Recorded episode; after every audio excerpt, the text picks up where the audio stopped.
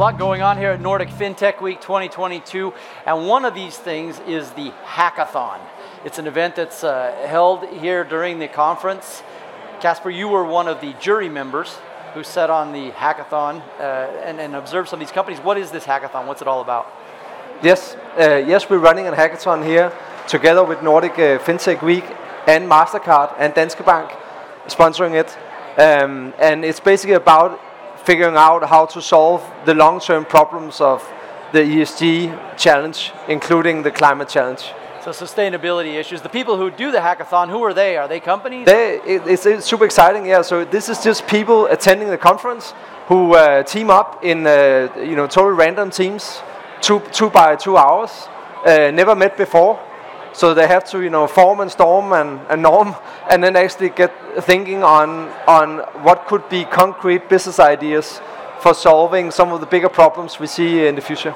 Okay, and so how many ideas were there? How many teams? What were yeah, so so uh, seven teams were set up uh, uh, fast, and then they just start working on it uh, using uh, design uh, thinking principles, um, which means that you can both explore but also get super concrete in these two by two hours.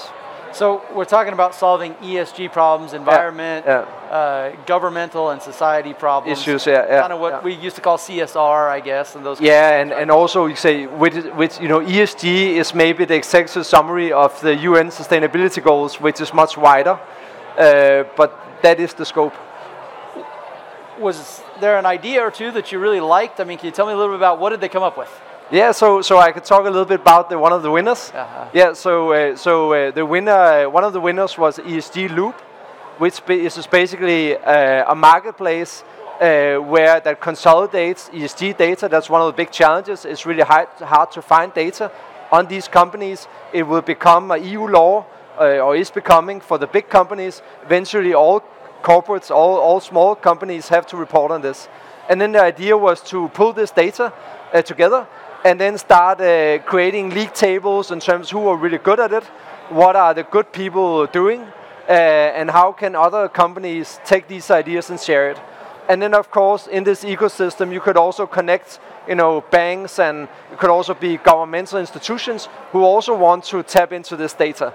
Uh, so there could be, you know, use cases around paying for this in terms of okay, if I get the data, then I can use it for something, and then I'll pay a fee for getting that data. So essentially, um, kind of a repository for all the all the ESG reporting data that companies have to do, and that's a big burden yeah, for a lot of companies. Exactly, exactly. Yeah, so, yeah. so, so basically, lifting that uh, burden. There's already a lot of fintechs working on this, so it will be about connecting this data.